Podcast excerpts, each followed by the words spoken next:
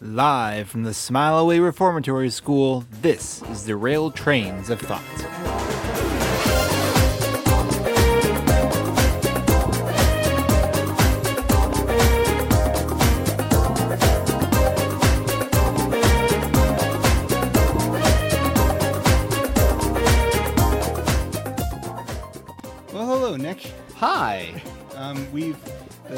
Reformatory school is imposing some strange technical difficulties on us. Oh, so we, we had to sneak off just to get this microphone out and the computer hooked up. I know it's. Hopefully, we won't end up in that box again. No, no, not a box again. Yeah, that's bad, bad stuff. But It is very smelly.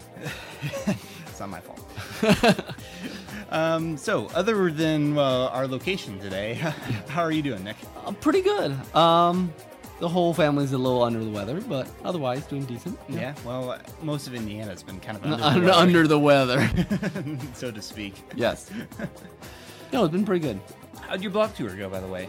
It went pretty well. I don't really know of, of about like sales numbers or anything at this point yet. I get those sort of numbers once a month. Okay. but um, it was fun. I mean, I really enjoyed it. Um, I got some comments. I know that at least one person said they were gonna go buy a book. Awesome. A lot of people said, "Oh, this sounds interesting." So Yeah. it's than nothing. And from what I saw, it seemed like it was a very uh, unique book in some of the, the sites you visited. do- it did seem that way. Yes. so I, I hopefully it, uh, yeah, hopefully it sparks a lot of interest. yeah. O- does not uh, run around shirtless often enough for. Though he does at one point end up with his clothes off, but that's quite by accident. So yeah, well, in that sense, it does stand apart from the crowd. yes.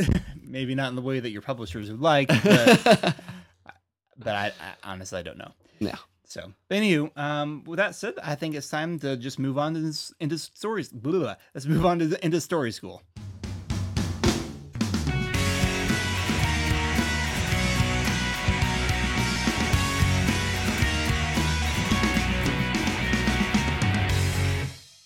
All right, today's story school is. Uh, I forget. This is your idea. Oh, this is my okay. Um, well, I called it "Why We Don't Create," and the "don'ts" in parentheses, which you cannot see me making with my hands. And I guess the idea is sort of to uh, examine. Most people, creative people, have a reason they want to, a reason they create, the reason they write or make movies or write music, whatever. And then they're also usually burdened by having a hard time sitting down and doing it. Mm, yes. Um, there seems to be a lot of pressures in society, or well, at least in the place where we are today, there's a lot of pressures not to be creative. But most of the time, the pressure of uh, of not actually being creative like you want to be, there's all kinds of reasons. Yeah, there's a lot of internal reasons, out external reasons. You know, there's lots of, you know, most people want to write a book or want to write, learn to play piano or something, and then not very many people actually do. Mhm. Um, and I guess we'll just kind of discuss. Well, I, I almost thought we might start with why do you, Tim, want to make movies or Mm. work in video? So so maybe start off with start start with our pure our pure motivations. start with the good about why we do it, and then what what keeps us from actually doing it. Yes. Okay. Well, gosh, that's um Lay your heart on the line, Tim. it, that is a very deep question because for for most for anyone who's ever gotten into a creative field, there's usually some very deep reason for what inspired you to do it in the first place.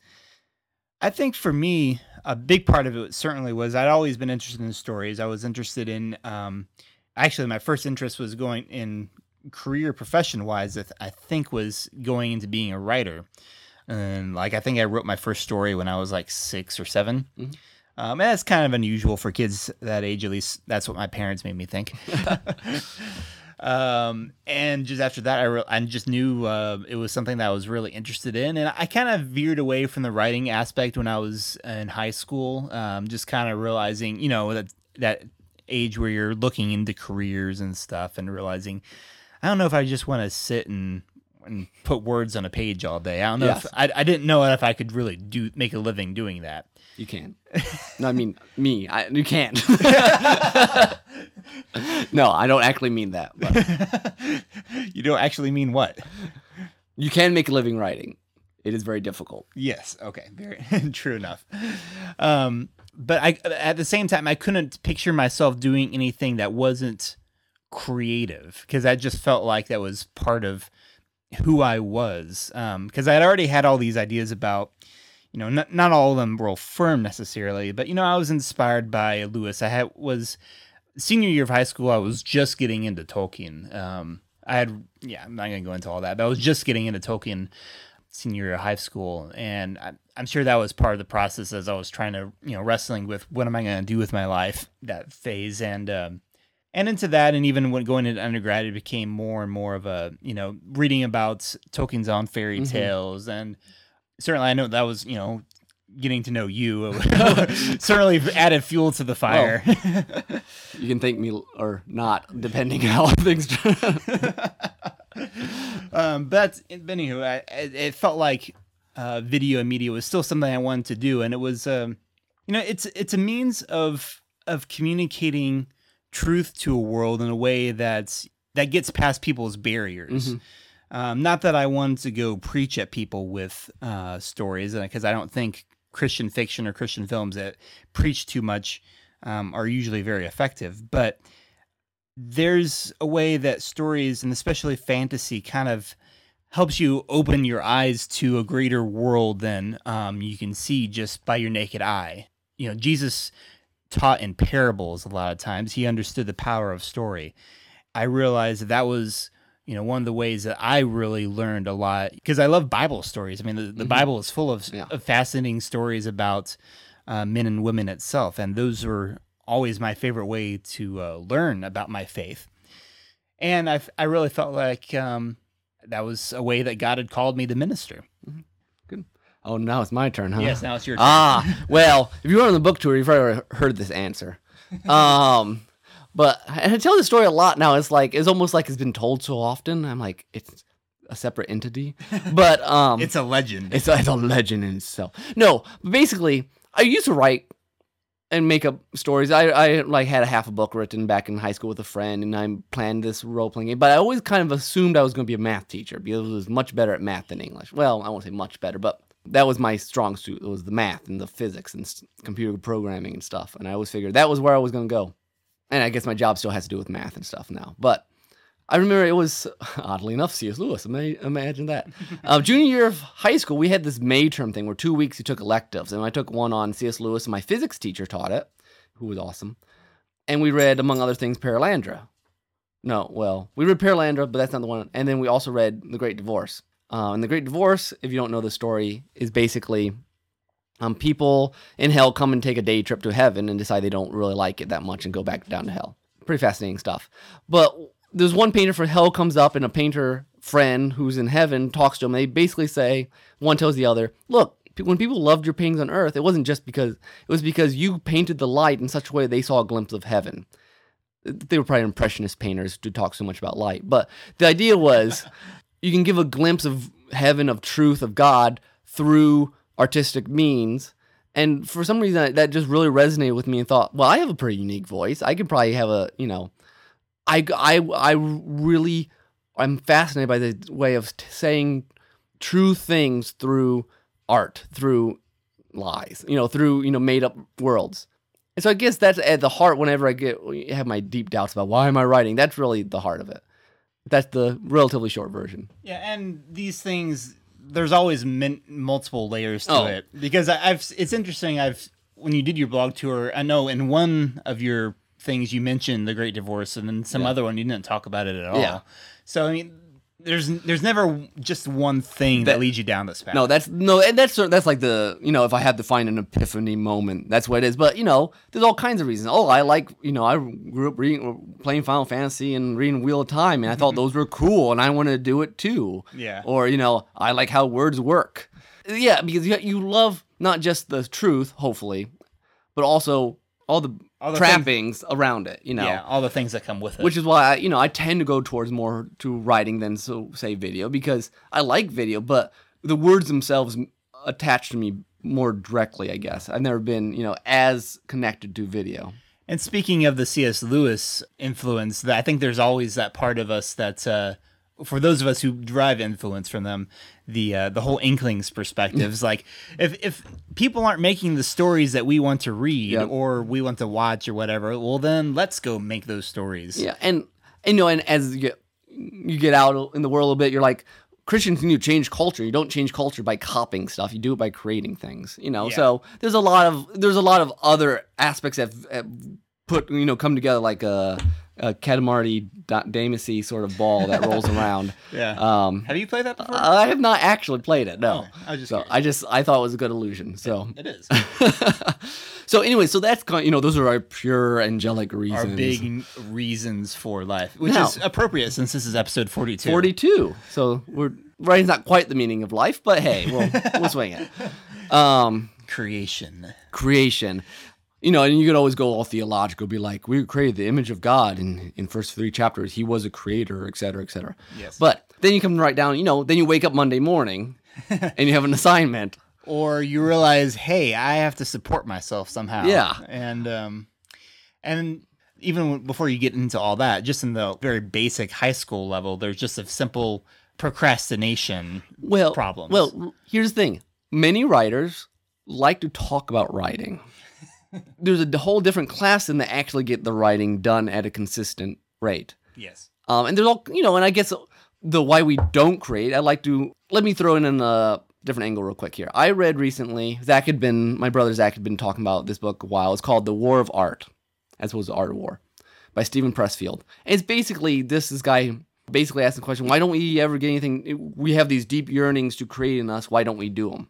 He terms the the reasons we don't call the resistance that we have this resistance and he says it has all kinds of different forms and he kind of details them in little blog like things you know things like fear and well much as what fear, it's what resistance shows up as. Like people will find ways to get around trying to do what they were meant to do And some of them are some of them are I think you I remember we talked about Yeah. this. Some of them are legitimate things like, oh, I gotta go wash the dishes Yeah. or I gotta go take the dog out, I need groceries, Yeah. et cetera, et cetera. Some of them are more excuses than anything. Yeah. Well, and then even the legitimate things is sometimes priority. I mean, you've heard, I've heard the stories of the writer, like they'll clean the house. this one guy, who was it? In, in this book, I don't remember the author, the guy writing the foreword, said that one time he knew he had to write, he had a deadline, but he went into his closet, took everything out, separated it into seasons, and then tried everything on to, to say, you know, this is summer long sleeve and summer short. I mean, he spent all day trying to find ways not to write. Uh, and there there really is something in it. I think that doesn't. It's very hard. Thinking of an idea is relatively easy. The putting it on paper. Yeah. I've been wrestling myself lately. You know, I finally am working a little bit on Stern Fred. No, I, it's- like the, the the boy who cried wolf, the boy the boy who cried Fred. Oh yeah, sure you're working on it. Um, you know, and sometimes uh, you, I guess you use this example. Why don't I finish that thing? You know, and I have you know all kinds of good excuses, but in the end, they're kind of just excuses. Oh, I have to do this project, or I have to do that project, or I'm busy right now, or I'm whatever. And they might be decent things, but they're still saying, look, obviously, then making this Stren Fred thing happen is not happening. So, how do you, I don't know, personal things that tend to, uh, because it's very easy to be like, oh, How, one, how do you pinpoint it? how do you pinpoint? Well, here's a here's another thing that happened to me sometimes. I sat down to read, write Stern Fred the other day. It was my second day in a row, which is a big deal. And it was a new chapter. And I just sat there honestly for like a half an hour staring at the paper because I had to get just the right. be- Once I get a chapter started, it works pretty well. But there's so many different points of view it could come from, or do how much time do I jump? And you know, they always tell you just start writing, and I've never been particularly good at that. Mhm. Once I get the beginning in, I can. Then it's like a rock going downhill. But that first bit is hard, and some people I think overcome it by just writing. Mhm. I tend to, if I'm going to stick with it, sometimes I'll just lay on the floor and play some music until my brain hits something. But Now, question: Mhm. um, Do you usually know, like, have a general idea, of, like, when you sit down for at a section? Do you generally know? Okay, I know what needs to happen, but how do I actually begin what needs to happen? it really depends. I mean, honestly, if I meant to be, okay, let's take the clock tower. I had a good idea, and I could write at the beginning genius. I'm like, aha, I, I like this character. I'm just going to build up this fancy clock that everyone's afraid of. And then once I got that idea out, I'm like, and where's my story? so it's so you know, so I sat in my notebook for like a year because I, then I'm like, ah, I'm just going to do something else. right. I tend to have kind of faster fam. Like when I get a thread going, it's fine, but then the thread only lasts in my head. You know, it lasts about a thousand words, Mm-hmm. and then I'm like, okay, now what? I don't like. I don't like to. the- My writing style, especially in Stern Fred, but in most of the stuff, I don't like to sit still very long in my writing. I want it to keep moving pretty rapidly. I don't like to just sit around and people talk, say hi, how are you doing? Um, so I'm always like, okay, well, what's the next interesting thing? I like, I can't stand traveling. Like, I have to get from place to place. I can't stand that because I want to skip it, but you can't. If I if I can, I will. Right. Um, but sometimes you can't. You're like, okay, how do I make this interesting? You know, I don't want to just. I'm no good. Tolkien's great at traveling. I can't do. Tra- I don't because I've always been much stronger at at uh, character than setting or at, at descriptiveness. I, I'm right there with you because like for for a little while I've been stuck on um, on uh, my book for Children of the Wells, New Wells Rising. Partly because I realized that the chapter needed to begin with showing them traveling in this wilderness area. So like, how do I describe this? Because there's like you know there's nothing out there. Basically, I started off saying there's really nothing much out here. oh yeah, I'm paraphrasing. Yeah. but, like there was really nothing much to describe, so I'm going to take you into the character's inner thoughts instead. it's, it's a cop out, but Yeah. it, but it worked. But I've learned actually over the last couple years to really put look. I'm going to sit down and I'm going to do writing first after kids go to bed. Um, otherwise, it's not happening. Or I'll say at 10 o'clock when I you know kind of settle into bed, I'll write in the bed for a while.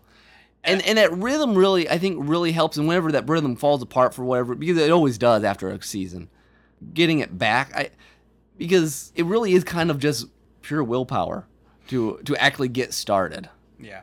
Um, anything, you know, I'm like, oh, I do need to wash the dishes, or oh, I do need to take Lenny on a walk, or I do need to. And sometimes that stuff's good because, at least, in, you know, if, for me, like if I've been staring at a computer screen doing accounting all day, I don't necessarily want to immediately go straight into. Yeah. You need a break. Now, it does, I- I will say, it's actually been helpful to have come home and play with kids for two hours. Because it kind of does recon, completely reconfigure you in some ways. That makes sense. When I read your uh, on your blog tour, at, at some point you uh, talked about your working space. Oh, yeah. And I was like, I don't understand how you do that. Because you talk about like writing in we- in weird hours and in between Yep. like kids doing stuff and things like that. I'm just like, how does that work? I, I I don't understand. I've never I've known you for like 12 Yeah. years and I still don't know how you manage to keep as disciplined. From my perspective, I think you're way more disciplined in your uh, creative time than I am. and I, I, think some of it's just that I always feel I've always been a workaholic, which helps. so I always feel like if I sit still for too long, I always get a little antsy. Um, and that's some of it. I'm always like, why?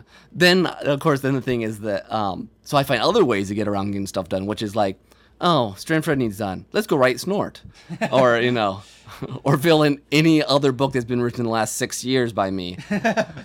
Um, Because yeah, because uh, when was Remnant of Dreams put out? 2007. something like that. Yeah. So it's yeah, it's been yeah. And I think I think another reason we like some my excuses for don't writing sometimes just especially for things like Strand Fred, like long things. Like I've I've committed myself a lot more to short things but I like the idea of I got it done. And I think it is scary to say I'm going to start on this project that I don't know when it's getting done. Hmm. It's partly scary. and It's partly when you have a very limited time for creativeness, creativity. I think it's also a little seems like it might be stifling because you have all these ideas, but you have to focus all on just one. Hmm. You know, for a while. Yeah. But again, maybe excuse, maybe not. Well, to put myself in the hot seat for a little bit, um, Nick knows that, like I said, I've been having enormous issues with really just simple motivation in a lot of ways for uh, working on this book. In part because, like, I am uh, such a you know novice in writing in a sense. You know, I haven't kept this up nearly as much as um, as Nick has, obviously. You know, I'd, I'd done writing for the Story Project Yeah. and various other collaborative things that we've done. Not your Um, first language. well, in a sense, it was, but it was. It's like piano for me. I I took piano for like I don't know six years or, or something, but I, but I didn't necessarily have the most. I wasn't dedicated to it, and I it's kind of dropped off. I was Yeah. I never really picked up certain aspects of it, like chords. I've never been able to do chords really well. Anywho, so it's it's it kind of fallen by the wayside, and so I'm really rusty at it. But then the other thing is just I think for me, and this goes beyond writing. This also Yeah. goes to any type of creating, uh, creative work. I think the thing that has often kept me back the most is self doubt, the fear aspect that you talked of before. I think that someone's trying Fred at this point. like, I will never pull this off like it needs to be pulled off. Well, and for me, like when it, when it comes to like media stuff, when it comes to video, and I mean, I guess again, all creative people deal with this, but there's a hundred other people out there who want to do the sort of thing that you do, and most of them, unless you're like super talented, most of them will be better than you.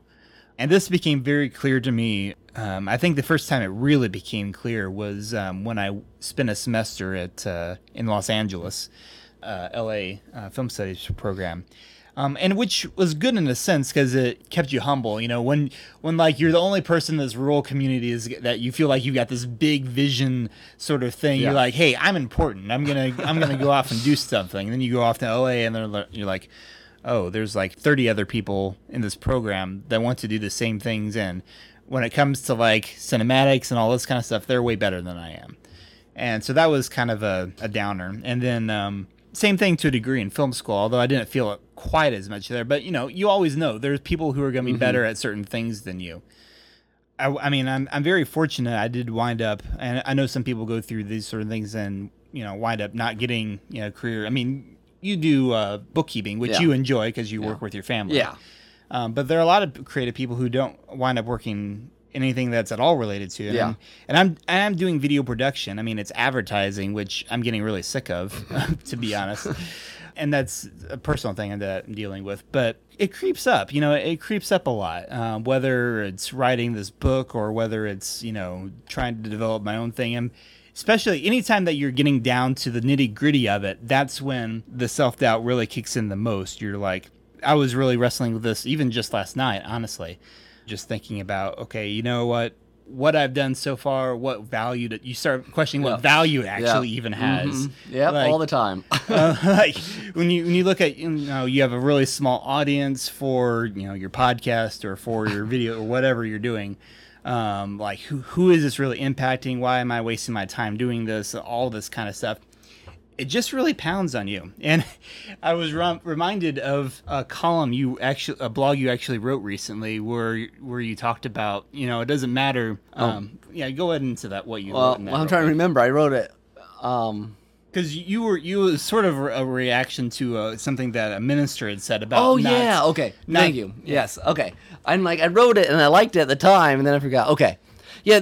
I listened to this podcast from the Gospel Coalition, which is a neat place, and these older pastors were saying, you know, what they'd wish they'd known when they were younger, just out of seminary pastors, and they said that you know they were all eager to conquer the world and change the world for Christ, and you know have big churches and publish books and podcasts and and then most of the time, God then put them in some random small country church where he taught them that they just need to love their congregation, love their the people they'd been given.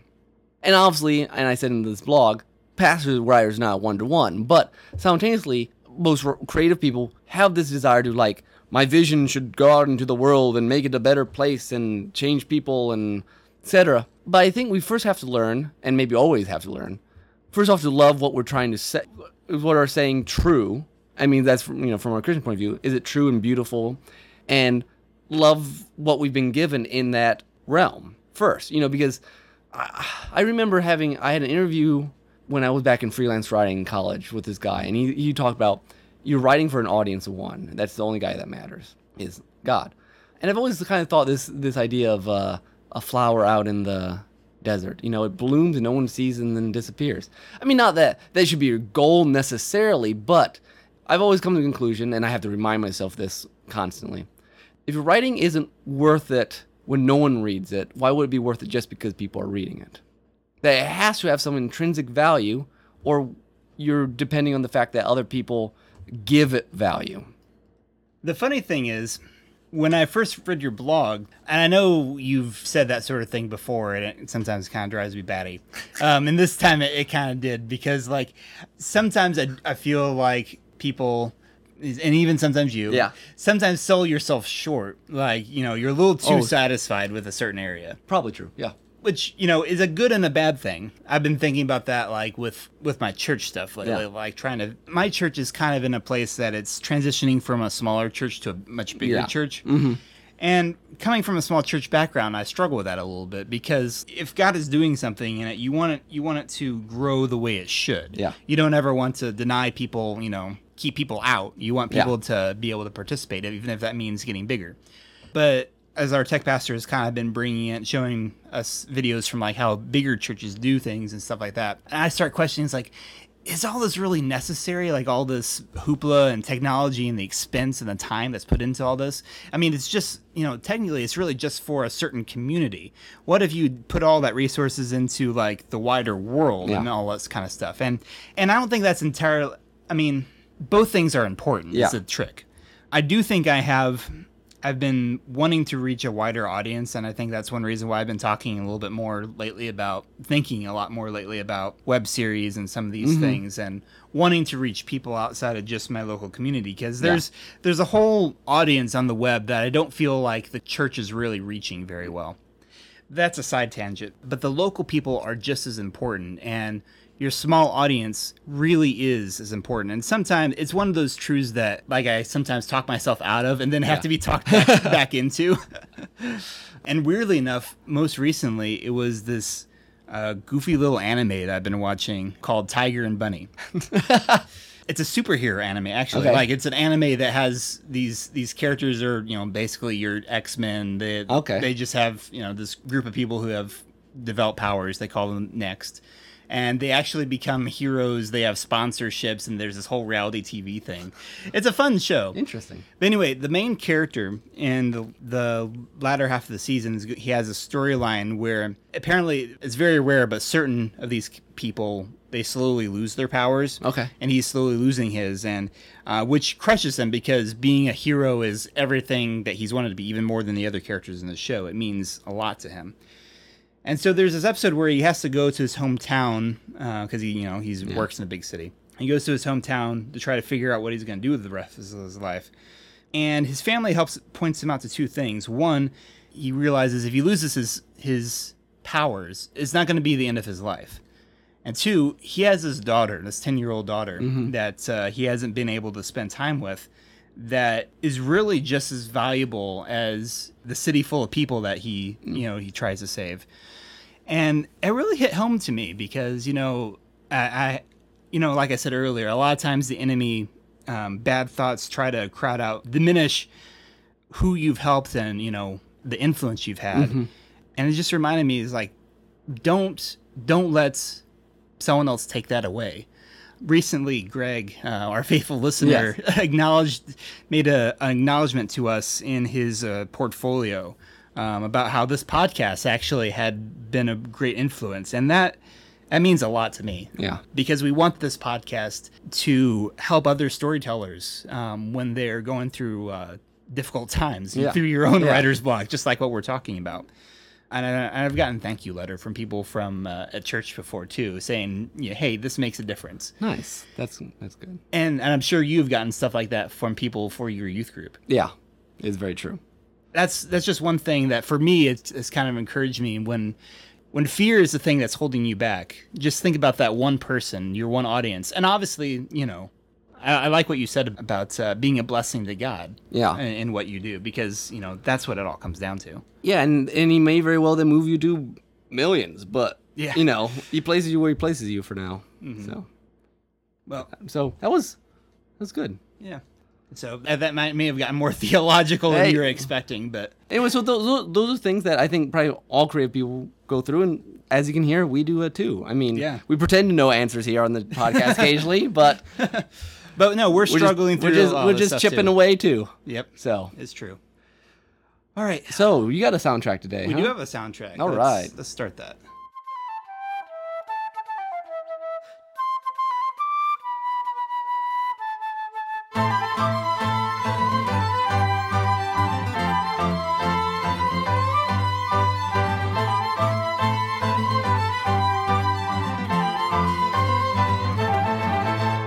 Okay, I'm gonna kind of break a soundtrack rule here. Oh. Uh, usually we, we have rules on this podcast. well, sort of.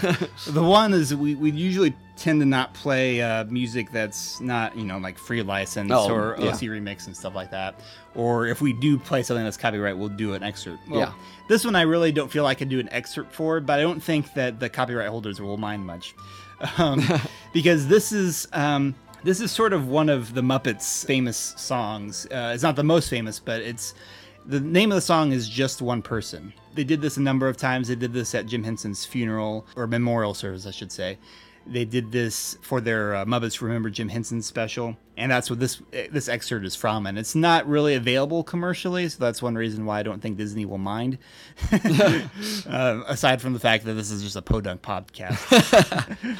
Um, but I, again, it, it goes right back to what I was saying about you know, it doesn't matter if there's just one person that's uh, that follows you and loves your, your stuff, um, because you know that can be enough. Yeah. So here it is. If just one person believes in you, deep enough and strong enough, believes in you, hard enough and long enough, before you knew it, someone else would think, if he can do it, I can do it. Making it to whole people who believe in you deep enough and strong enough, believe in you. Hard enough and long enough, there's bound to be some other person who believes in making it a threesome. Making it three. People you can say,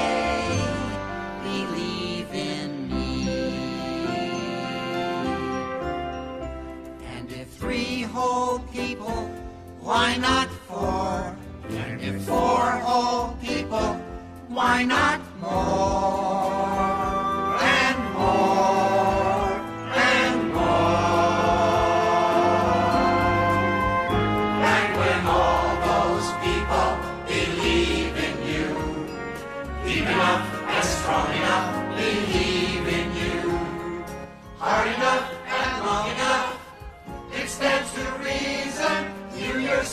Start to see what everybody sees in you.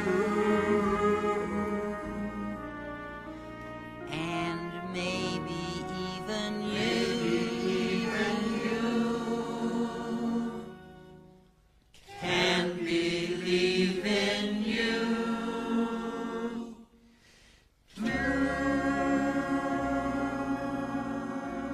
Okay, we're back. it's been an interesting. Uh, Technical podcast. it has uh, using this new Mixler app thing. All right, today we're gonna try a new segment. Um, I know nothing about this. we vaguely. Um, well, I know the idea. But the idea the and this new segment is it's came from the interwebs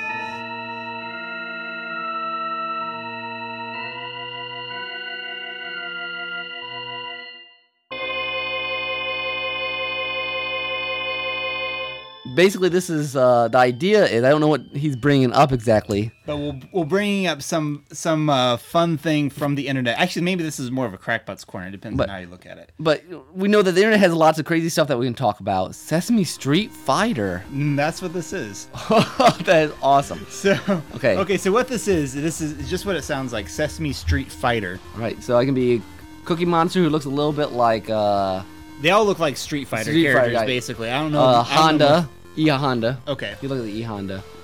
And then Grover is uh, Vega. Whoa, that's no, not Vega. That's Dolly, or the the Indian guy. okay yeah he look he looks kind of indian No, he's kind of bizarre, man. That's frightening. That's like a, that's like a um, homunculus version of Grover. Well, it, it's it's weird because I think it's supposed to be like face paint, but like Cookie especially, he looks like he's got blood coming out of yeah, his they're like they're like homunculi. kind of. okay, Blanka or as uh, Oscar the Grouch is pretty much awesome. He jumps out of his trash can. Yeah, Elmo is Elmo is as um M Bison. M Bison. Man, we just need to have a the bunny from Muppets on here doing something horrible. Bird is uh Ryu. Ryu. Okay. Right, yeah. And then, And then, Ernie is Ken, Yeah. which would make sense. Yeah. Yeah. All right, so. Okay, now so what this is is this is a typing game. Oh, I'm horrible at typing. So that's why he had me do this.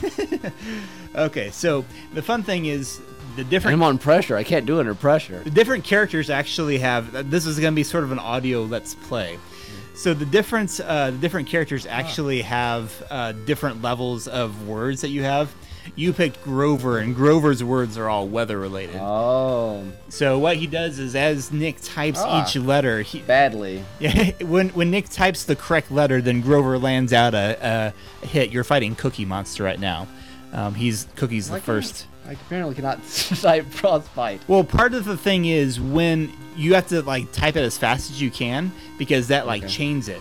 If Cookie gets a hit in on Oh. you, then you have, or if you re, you know, get it wrong, then you have to start over. But if Cookie gets a hit on you, then that keeps you from typing. So it. if uh if if Telly was on here, would he only write about triangles? possibly, I've noticed that he really enjoys his triangles. but yeah, so like This is kind of awesome. you're, you're actually doing pretty good here. You're, you're getting the letters out pretty fast. And so what what Grover does is here he does like for each for each letter he does a, a punch or something. Then when you complete a word, then he does this little like like a combo finisher thing. Yeah, like the the fire he breathes out of his weird face painted mouth. it is it is weird seeing a Grover like this tall. Um, but okay, so smog. Okay, mm, Blizzard. blizzard. So blizzard or so smog is weather now, huh? I guess. This is unfortunate. snow. Oh, KO! I just knocked out Cookie Monster. All right. We'll have to praise cookies now. He has no teeth. he didn't have teeth to begin with, but So now you're fighting against yourself. I would fight yourself. Yeah, Grover. Oh man, that's a little There's a frightening. certain order to it. Ah, I'm not sure why now this Grover has grass is is one of his words. because apparently grass is now weather. Is it weather? That doesn't make any sense. Well, now you're you've got ground, so that doesn't make any sense at Maybe they're a, or, oh man, barometer. ooh, yeah, mukluk. okay, this is kind of ah. yeah. The characters definitely get more difficult as you go. Man, Grover's got quite a. See, you're typing so fast, he just kind of looks like he's convulsing or doing some weird dance move. Like when when they go when they go slower, you can actually get a sense of. The, oh yeah, he's got this like long arm punch thing. Yeah, that's I can't remember what his name is. I don't apparently have not played Street Fighter 2 for Yeah, I, don't, I really. M Bison so, is so who made this? Is this like a Sesame like did No, it, this this is not official Sesame Street. I think it should be though. But they wouldn't do a fighting game.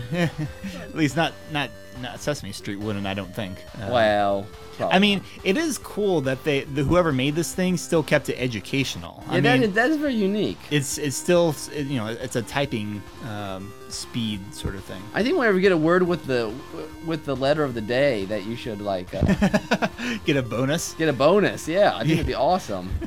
The other, it is get really tricky when uh, when your opponent starts really chaining combos because then you like have to like keep pounding the same letter. But, if you type it too many times, yeah. Yeah, but it, but then you want to go on to the next one, and uh, and then it, it really like messes you up. Yeah, this is difficult.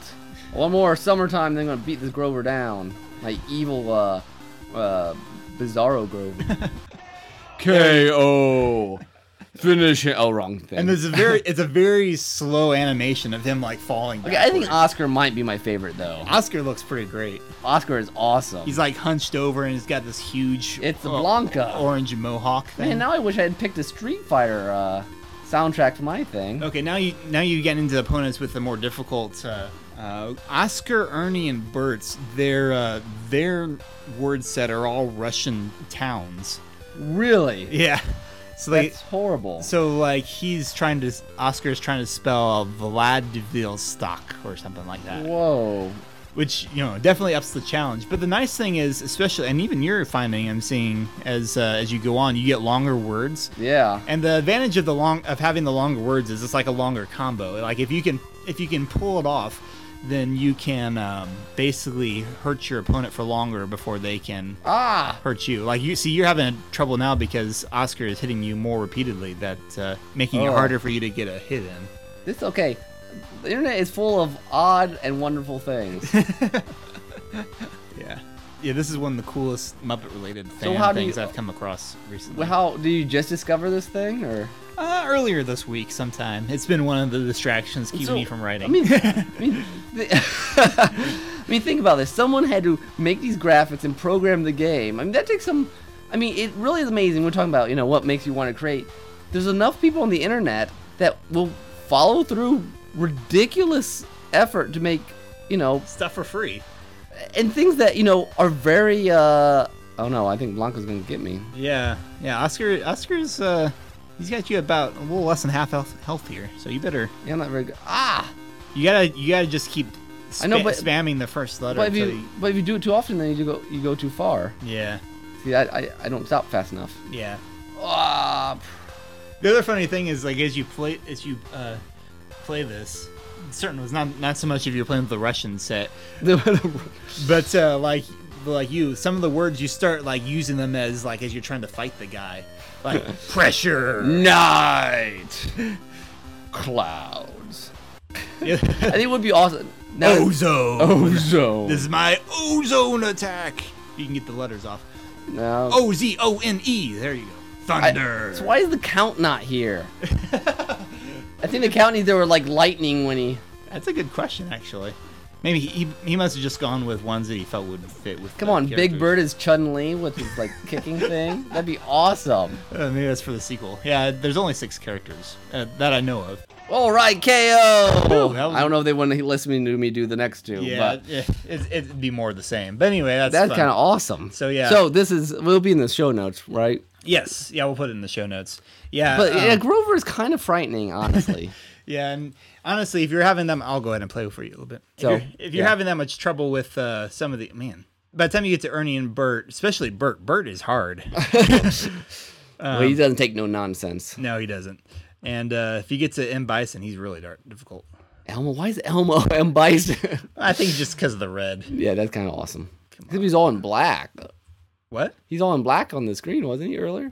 Uh, oh well, he's just grayed out. Oh, oh, I see. Because you can't Yeah, I start see the you can't start the game, Game as him. him. I'm, Oh. I, I'm not sure. I thought maybe like when I first started, I thought maybe you had to like just beat it to open him up. But I've played, I beat this now as Cookie and as uh, Ernie, and I haven't unlocked him. So Hmm. maybe you have to like beat, beat it as all the characters. Wow. Um, the weird thing is, Cookie is actually more difficult in some ways because even though he has a lot of like three and four letter words, it becomes that much harder to like string Oh, a bunch of long letters together. Yeah. So He should just have like cookie flavors as his words. Macadamia. I said working. All right, well, I'm not gonna, I'm not, gonna, I'm not gonna be able to Man, beat Ernie is kicking think. your yeah, kicking yeah. your trash. All right, well that's that's good enough. But you kind of get the idea. Nice. That is So- a, I, that is a wonderful aspect of the internet I've not known about. It is. It's it's quite fun. Things people make. Yeah, no kidding. All right. So uh, with that, let's do a quick our take. On tails.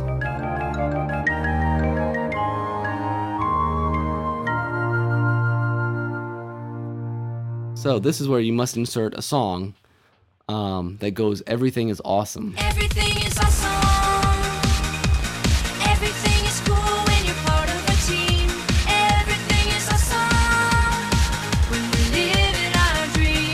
So you are, are you want to talk about the Lego movie? I want to talk about the Lego Movie. Okay, Lego, Yes. movie, Lego movie was a lot of fun. Lego Movie was a, I you know I, I saw the preview. I'm like, uh, you know, it might just be whatever. You know, I, it might be enjoyable, but I didn't have high expectations. My parents would go see it. Dad came like, you have to go see this movie. He's like, it's epic. So I'm like, okay, I'll go see the movie then. And I guess what what I like most about it is that it just is ridiculously a ridiculous amount of fun. It's been a long time since I've seen a movie that would just it just mo- it just it doesn't care, you know. It's true. it kind of is just being a nine year old boy playing with Legos. I mean, you know, and it just it's just goofy, but and the the humor's a little odd, but in a way that I enjoy. Yeah. But nothing's nothing's like innuendo or you know everything's just played straight funny. Yes. And uh, and very visually cool. Like Yeah. in the first few minutes you get in, you're like, oh wow, this is this is not something I've seen on a big screen Yeah. before, and that's always exciting too when you realize I was that. telling, I was telling Zach after it got done. Me, I went with Zach to go see it. Uh-huh. In some ways, it's like when I went to go see Scott Pilgrim versus the World. Hmm. Afterwards, like that movie was meant for that movie. I mean, like Yeah. it, it, everything was set up just for that particular narrow, narrow niche of a style. Yeah. And the Lego movie is kind of the same deal. Well, and you, and we've said before, it's always nice when you see a movie that's obviously made to be a movie. Like Yeah. it's using all the tricks of the trade. And, and this is obviously made to be a movie for people who love building Legos imaginatively. I mean, it's not it's not trying to play at three levels or I mean, it Right. just I mean, it's not going to win any awards for like deep plots or anything, but it's not trying to. It does what it wants to do really really well. really well. And I think the funny thing is, in some ways, I think it's more targeted for like people our age, Yeah, like yeah. twenty somethings. And I mean, obviously, kids will enjoy it. But it had But- enough of those jokes that you're just like Okay, like uh, what was his name? Benny, the space guy.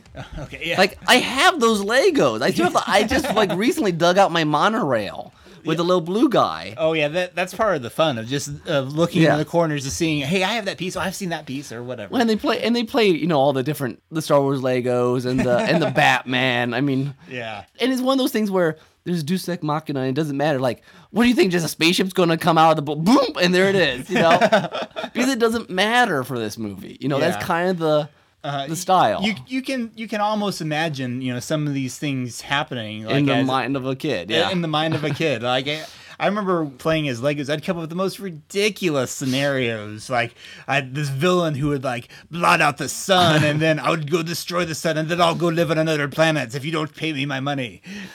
a friend of ours has a blog about toys, and she went to see the movie and loves it. It's like it's like the most perfect Lego commer- like two hour Lego commercial. and the thing is, it is, but it doesn't feel like a Lego commercial. yeah, no, it doesn't. I As- love that they have the numbers on all the parts. yeah, and- all the part numbers. Yeah, that that's great. As as someone said, or as some people have said, in some ways, this movie didn't have the right to be this good. Yeah. like no one expected.